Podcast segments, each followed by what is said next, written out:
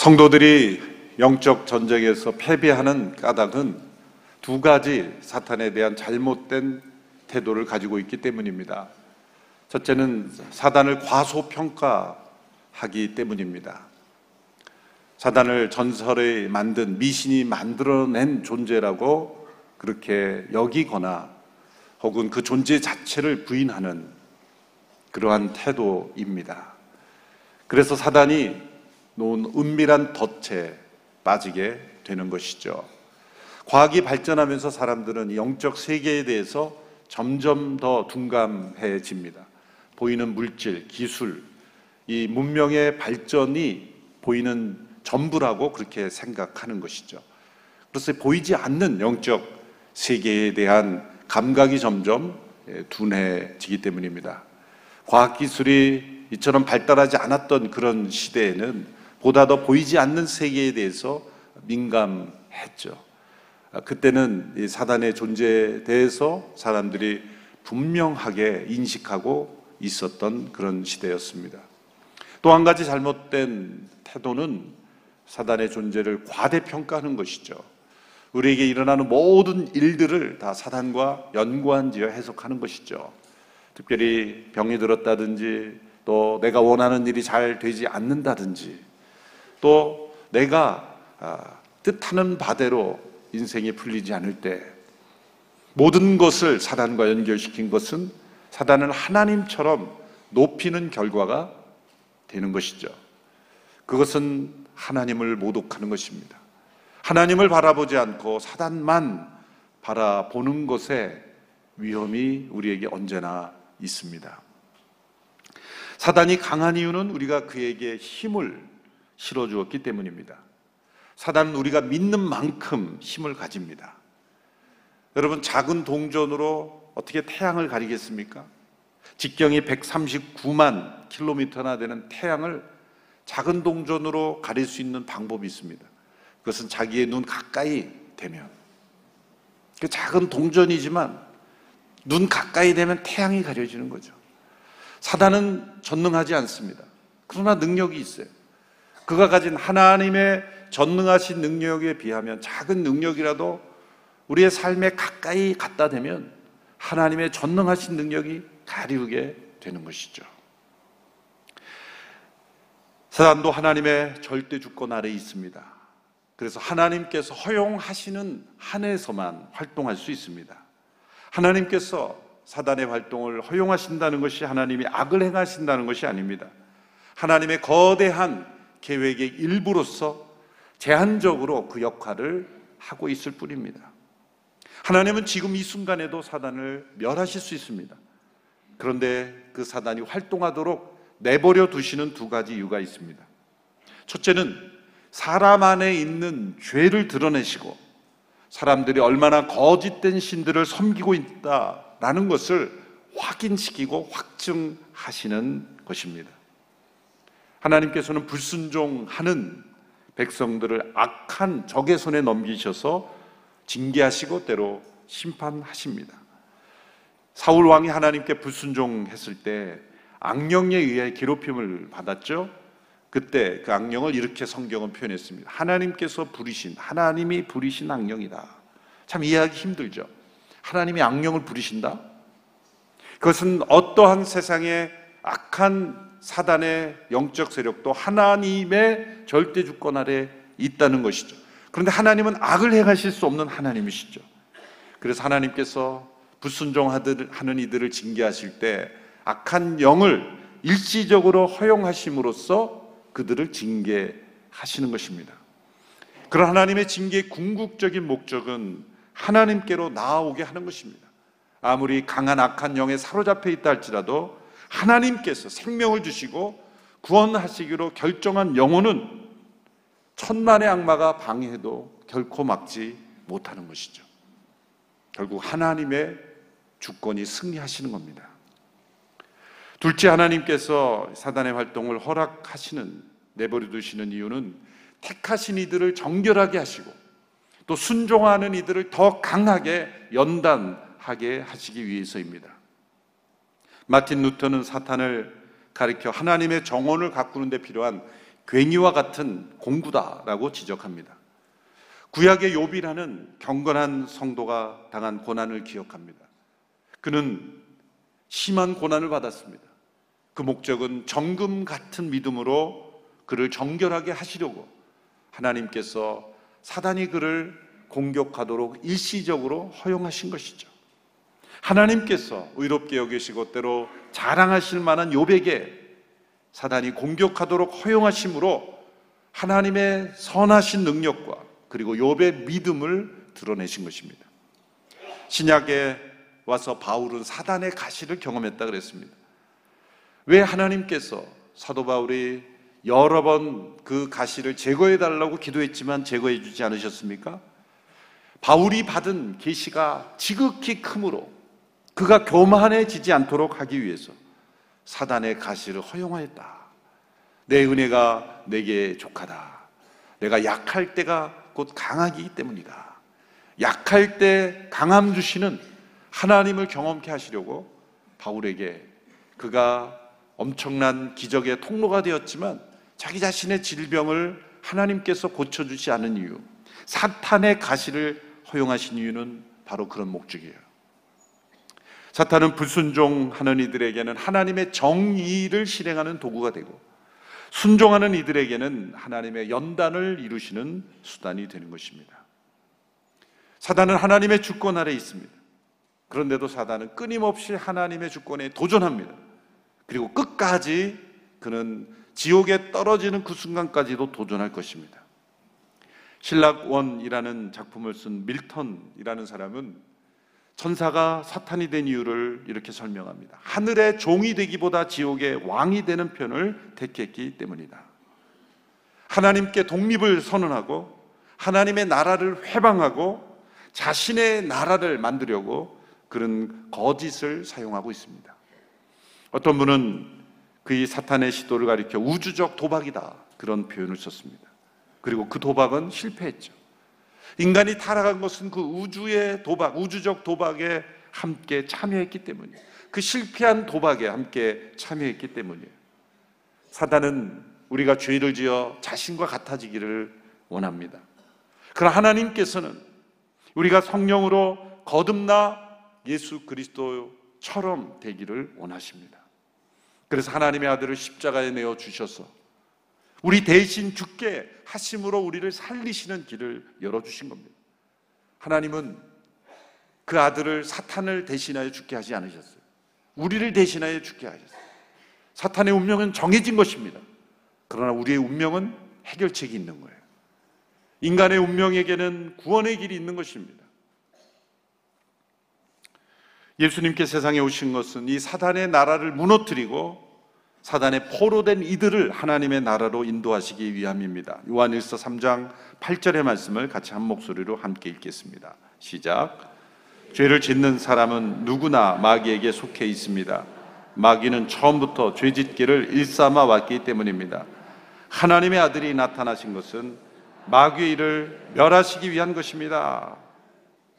죄를 짓는 사람, 죄 가운데 태어나고 또 죄를 짓는 모든 이들은 다 마귀에게 속해 있다. 왜? 그 죄를 짓는 그 순간 자체, 그 본성 자체가 마귀가 이용하는 도구이기 때문이죠.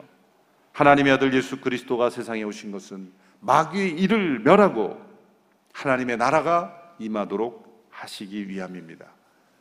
그 사탄에 대해서 무지하면서 하나님의 나라를 이해하고 경험할 수 없는 것이죠. 하나님의 나라가 임한 곳에는 반드시 사단의 세력이 떠나가는 일이 있게 되는 것이죠. 죄를 이용하고 우리를 죄를 짓게 하고 또한 죄 가운데 있는 이들을 사용하고 하나님께 불순종하는 이들을 통해서 자신의 나라를 확장하는 사단의 나라가 떠나가게 되는 것입니다. 예수님께서 귀신들을 많이 내어 쫓으셨습니다. 그것은 하나님 나라가 임했다는 그 하나님 나라의 실제를 사람들에게 보여주신 사건이죠. 실제로 하나님 나라가 우리 안에 임하면 내 안에 있는 거짓된 영들 또 사단의 종로로 타던 죄의 습관들이 떠나가고 그리고 하나님 나라가 내 안에 임하면 사단의 영향력이 떠나가는 거예요. 예수님께서 귀신을 내쫓으시고 병을 치료하시고 고치시는 것을 보고 바리새인들은 그가 귀신의 왕, 곧 사단을 힘입어서 귀신을 내쫓는 것이라고 예수님을 모함했습니다. 선한 것을 악한 것이라 거짓으로 모함하는 거죠. 얼마나 어처구니 없는 거짓말입니까? 선한 역사임이 너무나 분명함에도 불구하고 이를 악한 영이라고 그렇게 모함하는 이들. 예수님에 의해서 큰 능력이 나타났다는 것은 부인할 수 없으니까 그 능력이 하나님께로부터 왔다고 인정하면 예수님을 믿고 받아들여야 하니까 악한 영으로부터 나온 것이다. 귀신의 왕의 힘을 힘입어 귀신을 내쫓는 것이다. 그렇게 부당한 모함을 했습니다. 종교개혁이 일어났을 때도 이런 종교개혁자들을 이런 부당한 비판과 거짓으로 로마 교황청이 그렇게 모함했죠.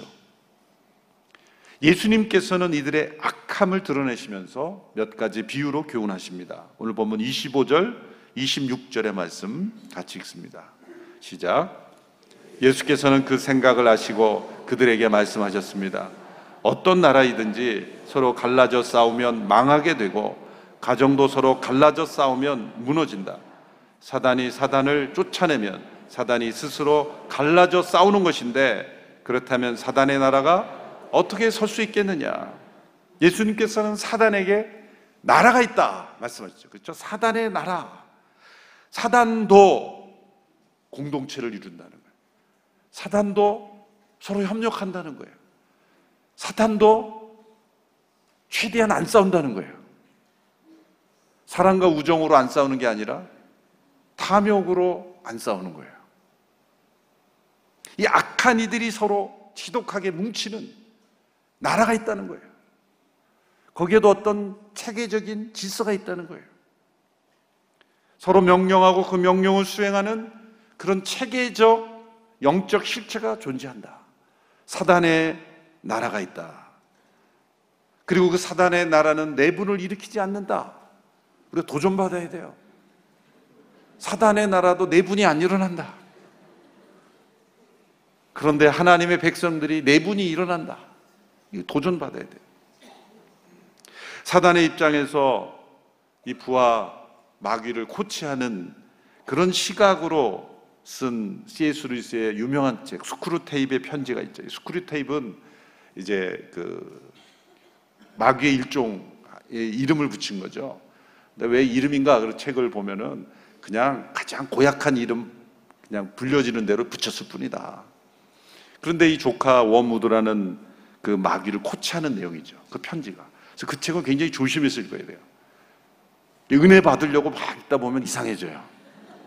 그래서 그 사람이 그 서문에서 그런 얘기를 썼어요. 2차 대전 중에 그 책을 썼는데 자신이 그 책을 쓴 이유가 그 뭐 저는 읽어보지 않았습니다. 괴테의 파우스트라든지 이런 문학가들이 너무 악마를 미화시키고 악마가 무섭지 않은 것처럼 또 악마가 그렇게 절대적인 그렇게 그 우리가 함께 할 수 있는 존재처럼 그렇게 미화한 것을 보고 자기가 너무 안타까워서 그걸 쓱 텄다는 거예요. 그런데 그걸 쓰는 동안 자신이 악마의 마음을 상생해야 되니까 그 자기의 마음이 비틀어지고 영적 경련이 오고 나중에는 질식화 정도가 됐다는 거예요. 그래서 그 책은 가끔 참조로 해야지 은혜 받겠다고 큐티하듯이 읽으면 이상해지는 거예요. 그래서 그 책이 참 아주 신비한 책입니다. 예수님께서는 그들에게 이렇게 다시 도전하죠. 너희 말대로 내가 사단의 힘을 빌어서 그 사단의 졸개 노릇하는 귀신들을 내쫓는 것이라면 사단의 나라가 붕괴돼야 되는 거 아니냐. 사단도 그런 짓 하지 않는다. 도리어 예수님은 사단보다 더 힘 있는 자로 그들을 내쫓으시는 것이다. 라는 교훈을 주셨어요. 28절, 29절의 말씀을 함께 읽습니다. 시작. 그러나 내가 하나님의 영을 힘입어 귀신들을 쫓아낸다면 하나님 나라가 이미 너희에게 온 것이다. 사람이 먼저 힘센 사람들을 묶어놓지 않고서 어떻게 그 사람의 집에 들어가 물건을 훔칠 수 있겠느냐? 묶어놓은 후에야 그 집을 털 수 있을 것이다. 이 비유를 읽으면서 당황스럽게 여겨지는 것은 예수님께서 자신을 도둑으로 비유하신 것처럼 보인다는 거예요. 사람이 먼저 힘센 사람을 묶어놓고요. 서 그 사람의 집에 들어가 물건을 훔칠 수 있게 않겠느냐. 묶어놓은 후에야 그 집을 털 수 있을 것이다. 그러니까 예수님이 행하신 일이 마치 도둑처럼 그렇게 비유한 것처럼 보입니다. 그럼 예수님이 도둑이시라는 말인가? 여러분, 만일 그 집에 있는 물건이 악한 자가, 악한 자가 악으로 그 물건을 탈취해서 그 집의 소중한 물건을 가지고 있다면, 그리고 그 악한 자의 집에 들어가 그 소중한 선한 이의 물건을 되찾는 일을 한다면 그 사람을 도둑이라 할 수 있을까? 만일 악한 자가 사람들을 힘으로 가둬놓고 납치해서 착취하고 죽이려 하고 그리고 그들을 협박하고 있다면 그 집에 들어가서 그 힘센 악한 자를 결박하고 그리고 그들을 구원하면 그를 도둑이라 할 수 있겠습니까? 우리는 그런 사람들을 선한 군사라 이렇게 부르는 거죠. 악한 자의 집에 사로잡힌 영혼들을 구원하기 위해서 악한 자의 집에 공격해 들어가 힘센 자를 먼저 결박해 놓고 사로잡힌 이들을 구출하는 특공대 예수님은 특공 사령관으로 세상에 오신 거예요. 예수님은 사단을 강한 자로 말씀하셨지만 그 예수님은 그 강한 자를 결박할 수 있고 구원하실 수 있는 더 강한 자다 말씀하신 거예요. 사단은 그래서 그리스도께서 오셨을 때 그분의 역사가 임하지 못하도록 방해했죠. 회방했죠. 그리고 공격했죠. 태어날 때 베들레헴의 헤롯을 통해서 그 영아들을 다 죽이게 학살하게 했죠. 유혹을 통해 넘어뜨리려고 했죠. 가룟 유다를 통해 배신하여 악한 이들의 마음을 자극해서 십자가에 못 박아 죽였습니다. 모든 계획이 끝나는 줄 알았어요. 그것이 사단의 한계예요. 사단의 한계는 그 마음속에 사랑과 희생과 용납과 용서와 화목의 그 마음이 없기에 죽임은 끝나는 줄 알았습니다. 그는 십자가를 통해 하나님의 온 세상을 구속하시고 거룩하지 못한 자들을 의롭게 하시는 용서와 사랑으로 회복시키시는 하나님의 능력을 깨닫지 못했던 거예요. 자기가 승리했다고 생각하는 십자가가 자신이 영원히 패배하는 십자가가 될 것은 알지 못한 거예요. 알지 못한 거예요. 부활의 날이, 부활의 영광이 십자가 뒤에 기다리고 있었다는 것은 사단이 알지 못한 거예요. 골로새서 2장 15절 말씀에 십자가로 권력들과 권세들을 무장해제 시키시고 그들을 공개적인 구경거리가 되게 하셨습니다.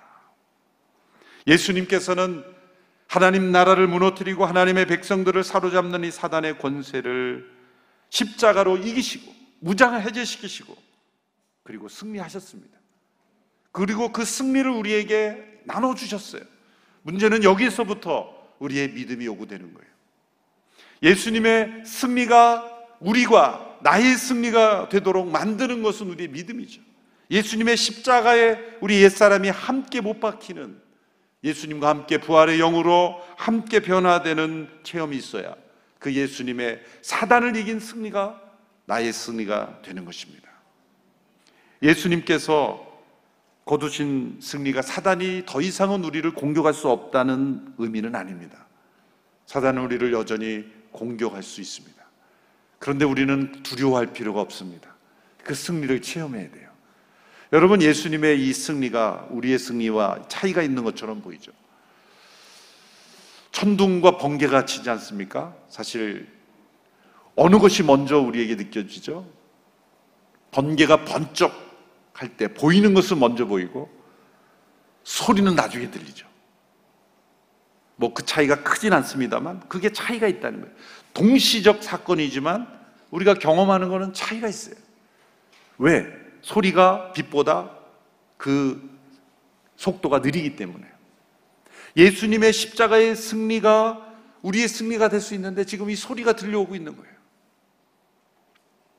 이 십자가의 승리의 소식을 우리가 아직도 듣지 못한 이들은 거리가 멀어서 아직 듣지 못한 이들은 사단에게 속아 아직도 사단을 두려워하고 사단에게 종로를 할 수 있다는 거예요. 그럼 우리가 어떻게 이 승리의 소식을 듣고 예수님의 승리를 나의 승리로 체험할 수 있습니까? 30절의 말씀에 그 답이 나와 있습니다. 같이 읽어보겠습니다. 시작. 나와 함께 하지 않는 사람은 나를 반대하는 사람이고 나와 함께 모으지 않는 사람은 흩어버리는 사람이다. 사단의 나라를 무너뜨리고 하나님의 나라를 우리에게 주시는 그 예수님의 승리를 체험하는 길은 다한 가지입니다. 예수 그리스도와 함께 하는 것입니다. 그분과 동행하고 그분 안에 거하는 것입니다. 여러분 믿음의 중간지대는 없습니다. 그리스도와 함께 하지 않으면 그리스도를 반대하는 것이다. 왜 그렇습니까? 그리스도와 함께 하지 않으면 우리는 사단의 공격을 이길 수 없기 때문에요. 사단의 공격을 이기고 승리할 수 있는 유일한 길은 바로 그리스도와 함께 하는 것입니다. 하나님의 나라는 그리스도 안에서 경험하는 거예요. 그리스도와 함께 우리에게 주어진 것입니다. 하나님 나라를 문을 여는 열쇠는 예수 그리스도 십자가입니다. 그 십자가에서 우리 옛사람이 예수님과 함께 못 박일 때 사단이 우리를 공격하고 우리를 사로잡을 수 있는 그 근거 사단의 협조자가 되는 우리의 옛 성품이 사라질 때 하나님의 나라가 우리 가운데 온전히 경험되는 거예요. 여러분 그 동물의 왕국 같은 데 보면 죽은 동물의 사체에 까마귀 떼들이 막 모여서 그 살점을 뜯어먹죠. 어느 한 순간에 그 까마귀 떼가 다 떠나요. 독수리 떼 까마귀 떼가 다 떠나요. 왜 떠납니까? 먹을 게 없으니까. 이제 살점이 다 떨어졌으면 뼈밖에 없으니까 가는 거예요. 하나님께서 그리스도의 십자가로 우리를 해결하신 것은 사단이 우리를 뜯어먹을 게 없게 만들어 버리신 거예요. 죽은 자가 되는 거예요. 죄에 대하여 옛 사람에 대해서 죽은 자가 되는 거예요. 썩은 사체에 파리떼들이 막 몰려들죠. 어느 한 순간에 파리떼도 다 떠나요. 언제 떠납니까? 그 사체가 매장되면 다 떠나요. 우리의 옛 사람이 십자가에서 완전히 죽음으로 매장되면 우리를 붙어 다니던 모든 이 사단의 파리떼들은 다 떠나는 거예요. 양을 뒤쫓던 늑대는 그 양이 목자 근처에 머무르면 단념하고 떠난 거예요. 어느 미얀마의 그 선교사님이 그 단기 선교를 간 팀이 어느 웅덩이에 이제 빠졌는데 이 거머리들이 온몸에 막 붙은 거예요. 놀래가지고 그 성도들이 막 그걸 뛰어내려니까 뛰어내려다 살점이 떨어진다. 곧 독숙소에 도착하니 그 향기로운 그 오일에 따뜻한 오일에 그 몸을 담그면 그 거머리들이 저절로 다 떨어져 나간다. 우리는 사단과 열심히 싸워서 내 힘으로 내 이름으로 명하노니 귀신은 떠나라 아무리 외쳐봐야 목만 아픈 거예요. 우리의 힘과 권세, 죄악 가운데 있는 우리의 성품으로는 사단을 이길 수 없어요. 우리의 옛사람은 십자가에 예수 그리스도와 함께 못 받고 부활한 새 생명 가운데 그리스도와 함께 사단을 향하여 명하면 사단은 떠나가는 거죠. 하나님 나라가 우리 가운데 임하는 것입니다. 마틴 루터는 이런 고백을 했어요. 마귀가 자신의 마음에 와서 문을 두드리면 예수님을 문 밖에 나가도록 하겠다. 그때 예수님은 이렇게 응대하실 거라는 거예요. 루터는 전에 여기 살았지만 지금 이사해서 나갔어. 이제 내가 여기 살아. 그때 마귀가 예수님의 손에 있는 못자국과 창에 있는 찔린 옆구리를 보면 주랭랑하고 도망칠 것이다. 문을 두드리는 소리가 아무리 요란해도 당신이 열지 말고 예수님이 나가서 여시도록 해라. 그래서 예수님이 이렇게 대답하실 수 있도록 해요. 아무개가 전에는 여기 살았는데 이제 없어. 이제 내가 살아.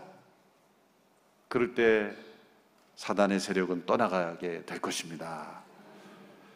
사단의 나라를 무너뜨리고 하나님 나라를 우리에게 선물하신 그리스도 안에서 그리스도와 함께 살아가는 역사. 이것을 거부하면 그 성령을 모독한다는 거예요. 성령의 역사는 우리가 그리스도와 함께 십자가에 죽고 그리스도 안에 살도록 하시는 역할인데 그리스도를 반대하고 그리스도와 함께하지 않는 삶을 사는 것 자체가 성령을 모독하는 거예요. 그 길에는 용서가 없다는 거예요. 하나님의 용서에 제한이 있다는 게 아니라 하나님을 끝까지 사단처럼 거부한 이의 운명은 사단과 같을 수밖에 없다. 그리스도와 함께 그리스도 안에서 하나님 나라를 경험하는 저와 여러분이 되기를 주님의 이름으로 축원합니다. 기도하겠습니다.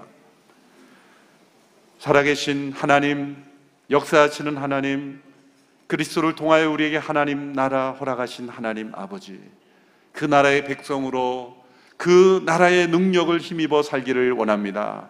그리스도와 함께 성령을 힘입어 사단의 권세를 무너뜨리신 주님의 승리를 체험하고 우리 안에 있는 하나님 나라의 능력으로 살아가기를 원합니다. 모든 세상에 속한 것으로부터 공격되는 사단의 공격을 무너뜨리고 그리고 사단이 주는 모든 생각들을 내어버리고 온전히 하나님 나라의 백성으로만 승리하며 살아가는 저희들이 되게 하여 주옵소서. 예수님의 이름으로 기도합나이다. 아멘.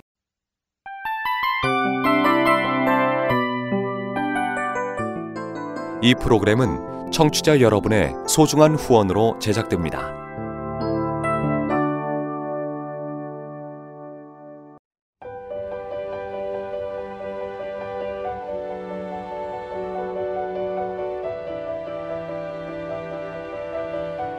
세상에는 수많은 교회들이 있지만 더 깊이 있는 말씀 강해를 찾기 위해 크기로만 교회를 선정하지 않습니다. 보다 좋은 영적 콘텐츠를 더 많이 나누기 위해 방송비를 받지 않습니다. 1년 365일 복음만 전하고 싶어서 우리는 광고를 하지 않습니다. 온누리의 복음을 땅끝까지 CGN TV와 함께 땅끝 선교사가 되주세요.